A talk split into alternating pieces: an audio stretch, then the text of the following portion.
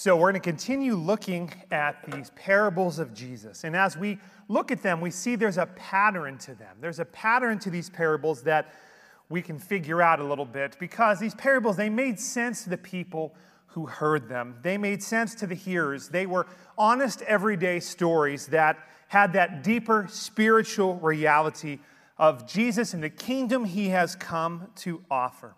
And as we've listened to these parables over the weeks, we've seen this growing sense of frustration and anguish with the religious leaders and the teachers. They've been perplexed by the people's response to Jesus, and they're really, really upset with him. And as we will see today, they're once again plotting to trap Jesus by twisting what he says.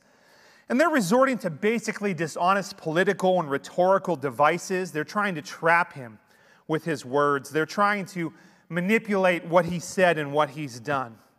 And they've come to Jesus today pretending that they want to have a challenge or an honest theological debate or discussion, just as we learned about last week, the kind of thing that happened between respected leaders and teachers of the Old Testament. But we know better. If you're a Christian, if you've grown up in church and read the Bible even, you know that they're not really interested in what Jesus has to say. They only want to silence him. They want to trap him with his own words, with his teachings. And I imagine that's probably part of why Jesus told these parables, because they related so well to the frustrations of the people in the world around him, the broken places in their world that Jesus had come to begin to repair. For the religious leaders to attack them, to attack these parables, was just the same as them attacking the people and the experiences they knew and suffered, the things that they struggled with. And so Jesus today picks up once again with a parable, and he again relates to the people just where they are in a way that they can all understand. And we're picking up today, and it's Wednesday of Holy Week, one day later than our parable from last week. And this one is powerful. It has a deep message for us. And in some ways, today's parable is a summary of all that Jesus had been teaching, all that's been happening in the three years of ministry he had leading up to this final week of his life on earth. This parable has far reaching implications for both Jesus' world and for our world today. Why is that? Because this parable, it gives us a glimpse into our own souls and our own spiritual state, our own spiritual situation. This parable shows us that even as Jesus is received on Palm Sunday with cheers and hosannas, he soon hears deafening cries of, Crucify him. This parable tells the story of our own hearts and our own spiritual lives, just as if we had been those people that Jesus was speaking to that Wednesday of Holy Week. And so we find him there on that Wednesday back in the temple courtyard, teaching with a large crowd around him. Imagine that scene. And Jesus knows what's coming. He knows the fears of the Pharisees and the leaders. As Jesus is talking about a faith that is not based in some self righteousness or some rule following with these false shepherds, but a true salvation that comes from a heart change from the inside out. And these leaders, they can't understand it, they can't relate to it, and they're challenging his authorities. They're going after him, they're afraid, they're bitter. They're actively planning Jesus' death at this point. But yes, remember, Jesus knows, he knows what's coming. He knows what's going to happen. So he preaches this parable about rejection, about acceptance, and about redemption. He picks something they could all relate to to tell that story a wedding. Jesus starts with something they can all understand. But then he takes them deeper into what they cannot and do not understand, from the spiritual leaders to the people to even his own disciples, what they're struggling to understand. What is this kingdom of heaven? What is this kingdom of redemption that Jesus is going to talk about? Simply put, Jesus' kingdom is all that he rules over. All that God rules over is his kingdom, where he is sovereign, where his subjects, his people, properly understand him as the King of all kings, the one who is, as we sang this morning, worthy, the one who understands what he has come to do, who he is as the Messiah, as we sang about this morning, the one who has come with redemption and grace, a grace that he will reveal in just two short days on the cross of Calvary on Good Friday. But even the cross, we know, is not the end because Jesus will rise again. He has risen again, and that all that he has come to offer is not just renewed life on earth, but eternal, restored life in his presence forever, where there will be a great celebration and a great feast, where grace and redemption and mercy will continue for all time. That's what Jesus has come to offer. That's what the people don't understand. And that is what he's going to talk about today as he reveals a story about a wedding, an invitation. And it's an invitation that's rejected, that's denied. So we're going to start today. Let's open up and look at Matthew 22, verses 1 through 14, and learn about this king, this wedding feast, and invitations that go unanswered. And what happens? You'll see four scenes in this. Let's read Matthew 22, verses 1 through 14. Once more, Jesus spoke to them in parables. The kingdom of heaven is like a king who gives a wedding banquet for his son. He sent his servants to summon those invited to the banquet, but they did not want to come. Again, he sent out other servants and said, Tell those who are invited, See, I prepared my dinner. My oxen and fattened calf have been slaughtered and everything is ready. Come to the wedding banquet. But they paid no attention and went away. One to his own farm, another to his business. While, they, while the rest seized his servants, mistreated them, and killed them, the king was enraged.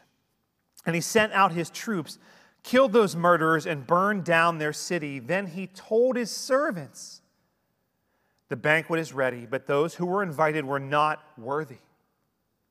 Go then to where the roads exit the city and invite everyone you find to the banquet. So those servants went out on the roads and gathered everyone they found, both evil and good. The wedding banquet was filled with guests. When the king came in to see the guests, he saw a man there who was not dressed for a wedding. So he said to him, Friend, how did you get in here without wedding clothes? The man was speechless.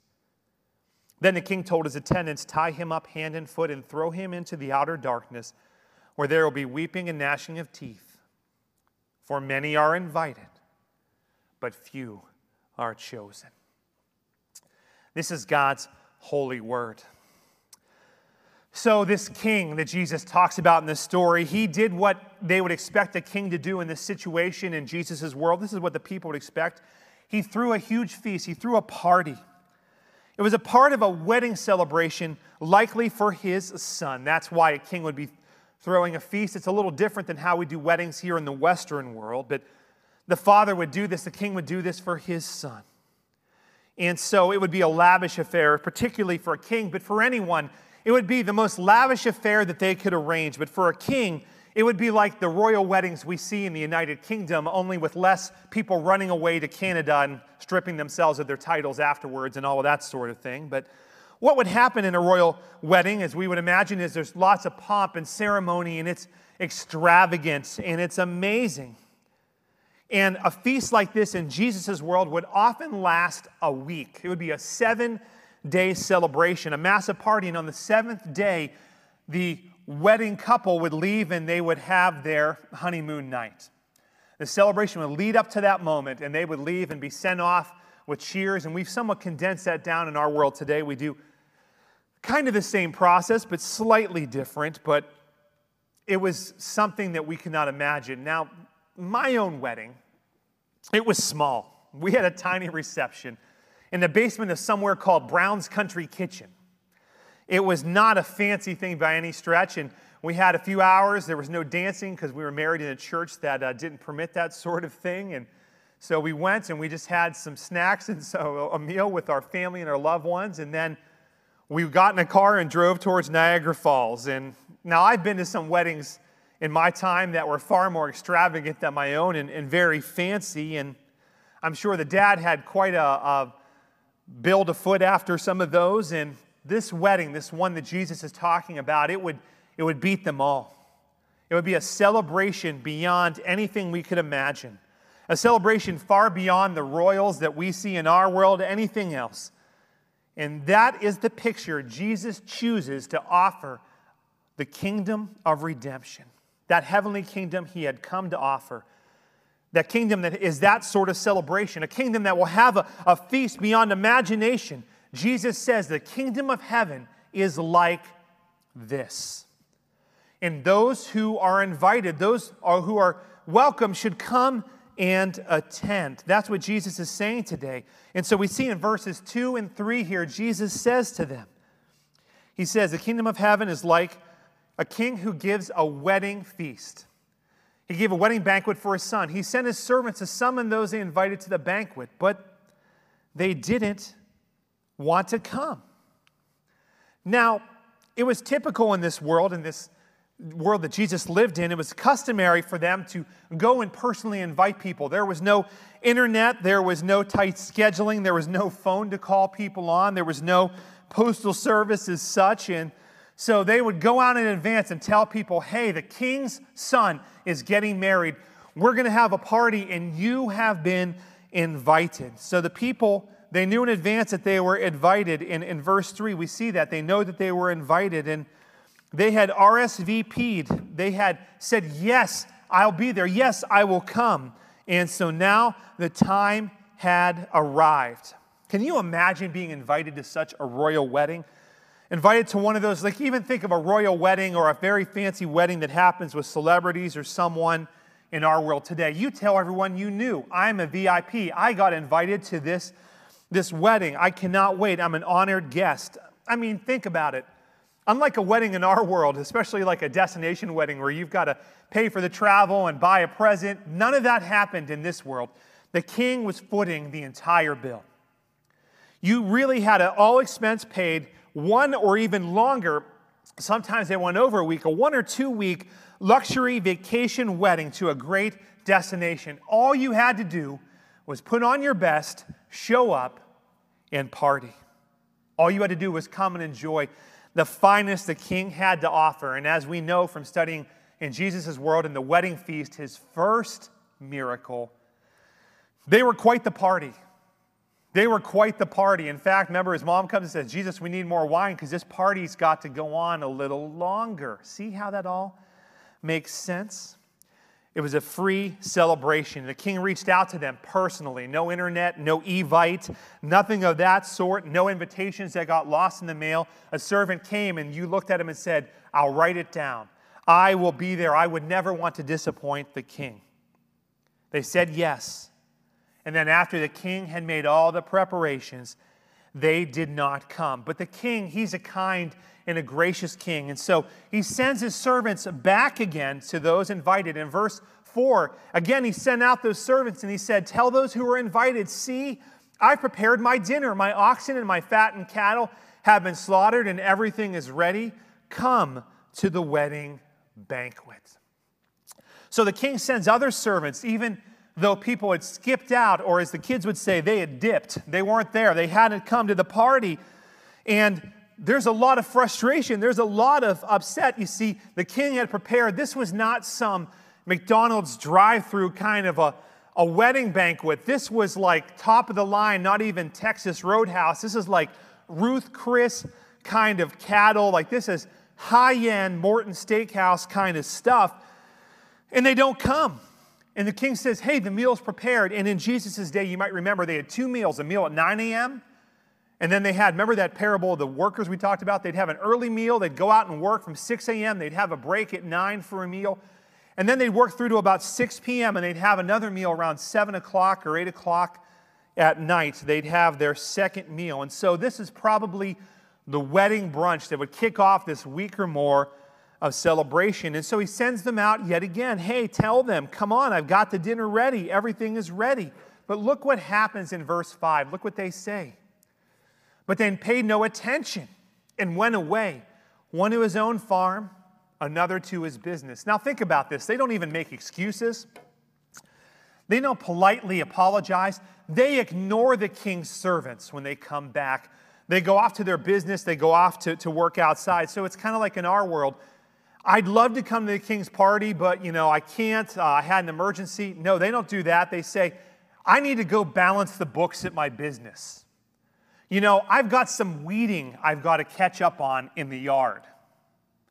They say, you know what? What I have to do, it's more important. I don't even care. You know, I'm going to pretend you aren't even here. I'm not even going to be a part of it.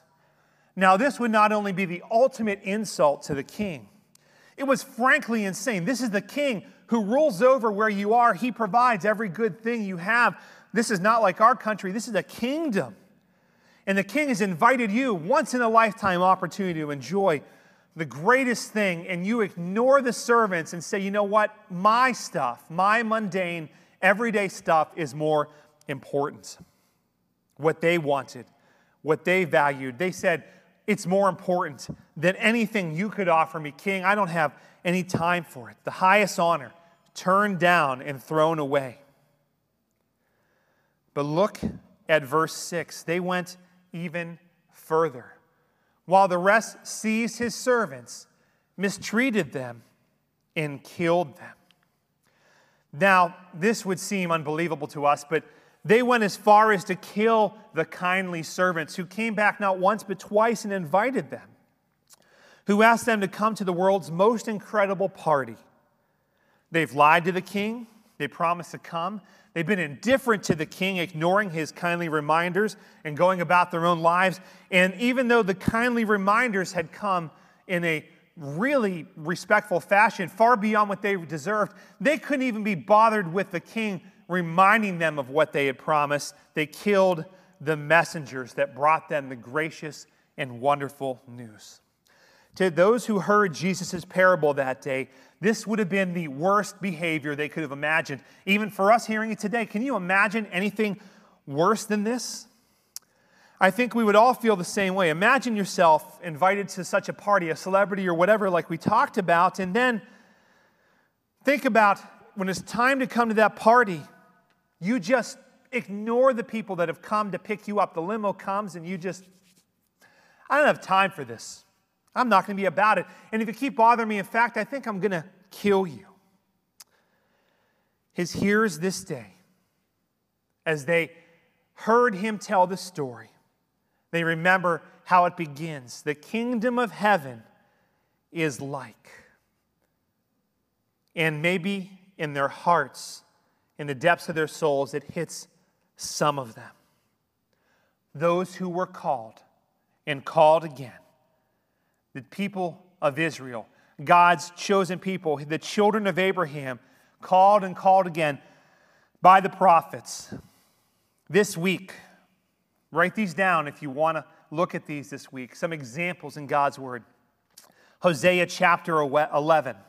Hosea, Hosea 11, God calls them out of Egypt to be his own people. Hosea reminds them.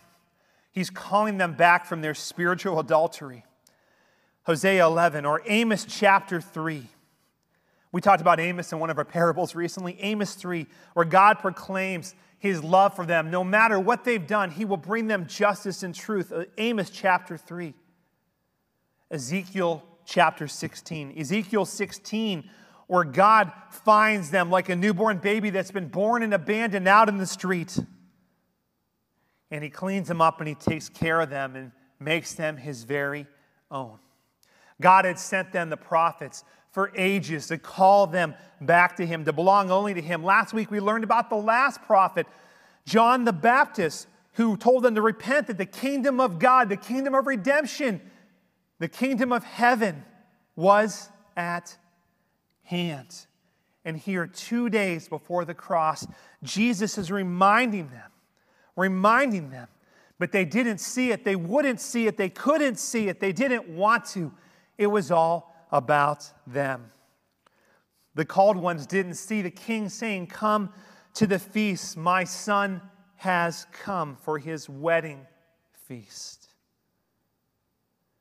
They kill the servants, they kill the prophets, they murder John the Baptist, they'll soon kill Jesus, and eventually all his disciples but one. And even as Christians are martyred for the faith this day, some were indifferent and some were outraged and hostile.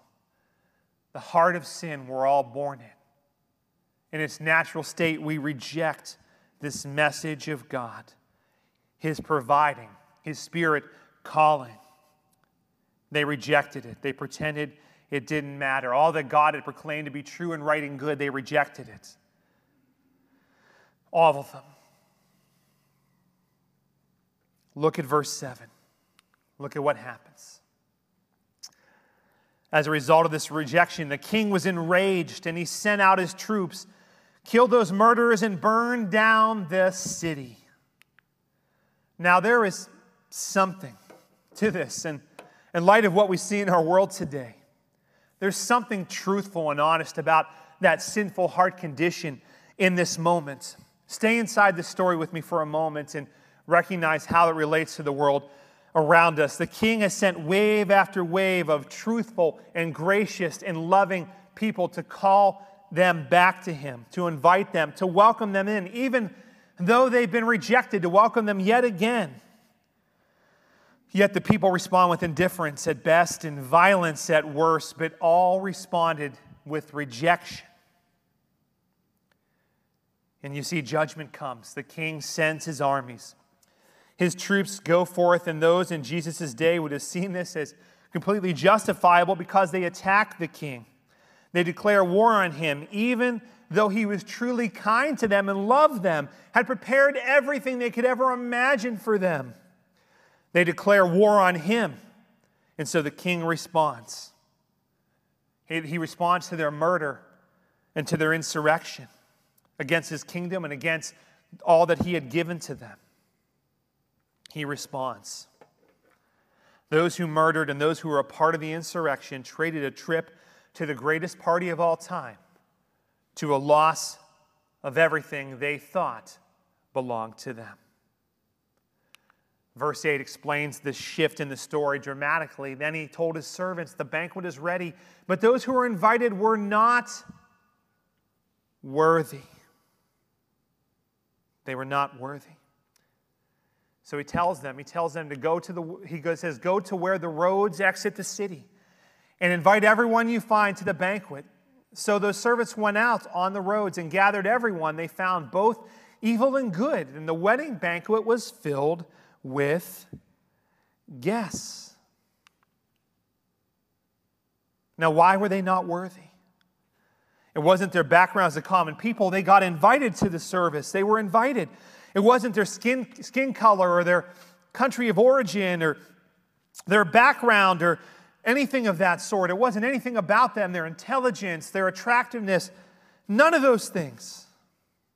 They were not worthy simply because they rejected the invitation from the king. That's it. They were, they were not worthy because they would not come.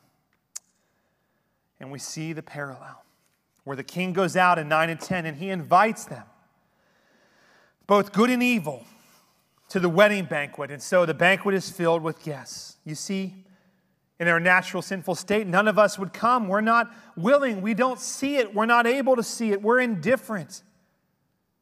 Those who come to the banquet, then, they're not more virtuous. They're not more worthy. They're not better. They just receive the invitation.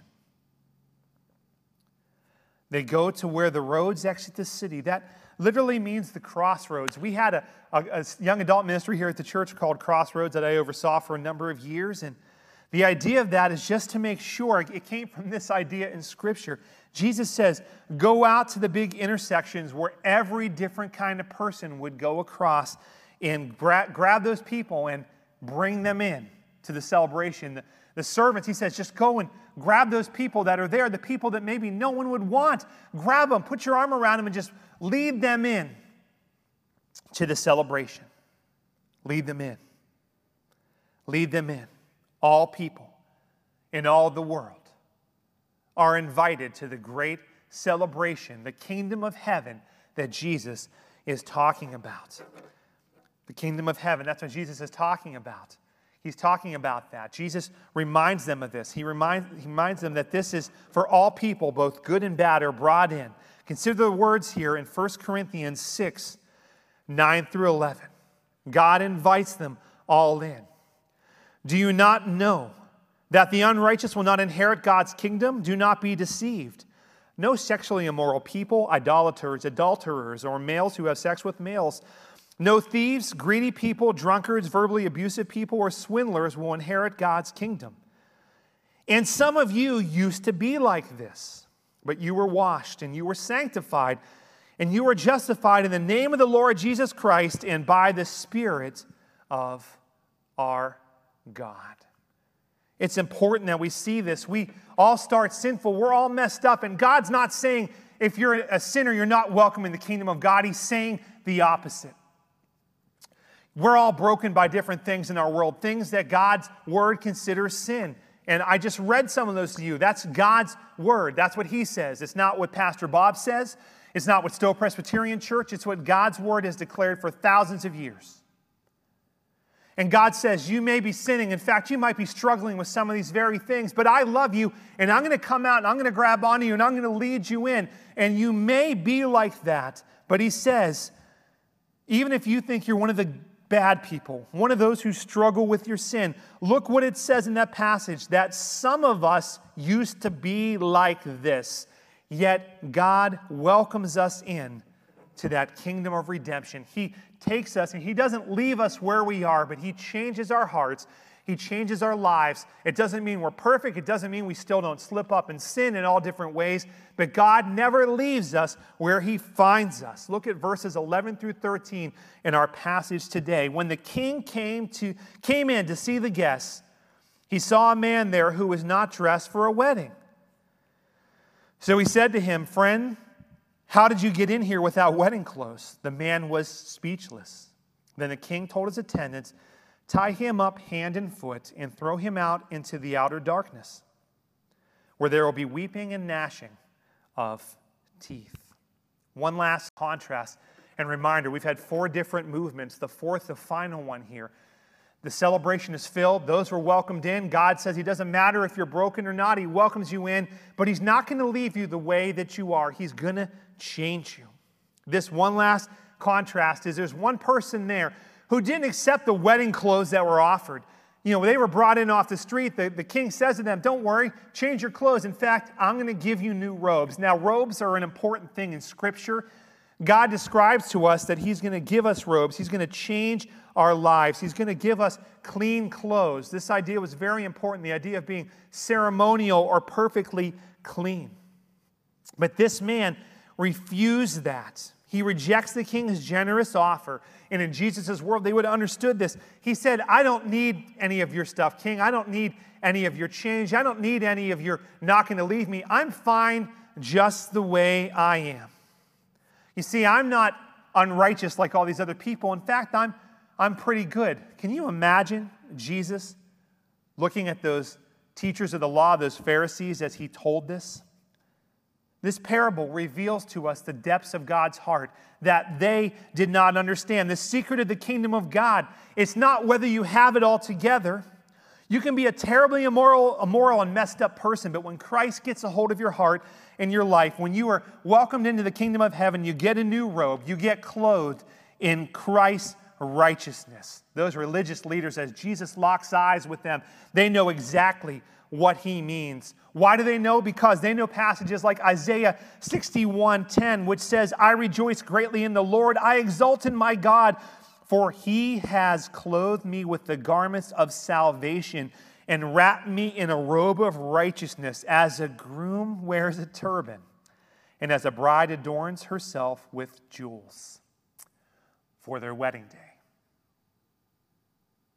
Jesus brings it all full circle back to Isaiah, one of those prophets who had called them back and said, God's salvation's enough. You don't stand in your own righteousness. In fact, your clothes are smelly, but if you get invited to the party and you get pulled off the street out of the intersection, the king's going to give you new robes, and you'd be crazy not to accept them. You'd be crazy not to accept them, not to do that.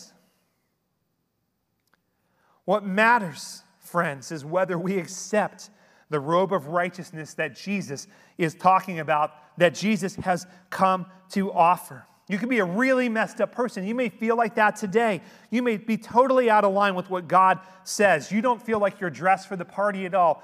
But Jesus says, That's okay. Will you accept the salvation I've come to offer? 2 Corinthians 5:21 reminds us he made the one who did not know sin to be sin for us, so that in him we might become Not that we were, we might become the righteousness of God. We might become the righteousness of God. And that's what Jesus will soon do at the cross of Calvary. That's what he's come to do. And he invites the whole world through us, friends, as his church, those who have been changed, those who have received the Holy Spirit, that we would all come and be a part of this great wedding feast that we'll have someday. That's what's described in the book of Revelation when Christ comes again. And this parable is reminding us at the close it's all about the King who has come to redeem, to love, to welcome, to accept, and to transform lives. And friends, as the church today, we remember the kingdom of heaven is like a banquet to which we are all invited. And when the King grabs us and wraps his robes of righteousness around us, all we can do is say thank you with how we live our lives recognizing that we needed a new robe, we needed new righteousness, and that the one who had no sin, the only one that was worthy, made us who could never be worthy to become the righteousness of God. You and I need to hear this every day because in our own sinful hearts, we're murderers against God. We step against His word, we stand against Him. We see that in the world all around us this day. But as those who have been welcomed, as those who have been changed, we must too invite others in to know Jesus Christ, the God who loves them, who comes again and again, because one day there will be judgment. One day there will be no more. But until that day, friends, you and I must call people in to the great banquet that Jesus has promised. As a bride prepared for the bridegroom, as his church, that is our calling, that is our job today. Jesus is calling. Will we answer the call? Let's pray. Father, that we would, in all these things, know that you have destined us for something more. God, that you have made us to be someone different. God, that we're all broken by our sin and we all reject you, but you don't leave us there, God. You make us your people this day. So, Father, I pray that you would Transform us this day to be more like you, to belong to you, to be those who would come in, accept those robes of righteousness, and call others to belong to you in Jesus' name. And all God's people said, Amen.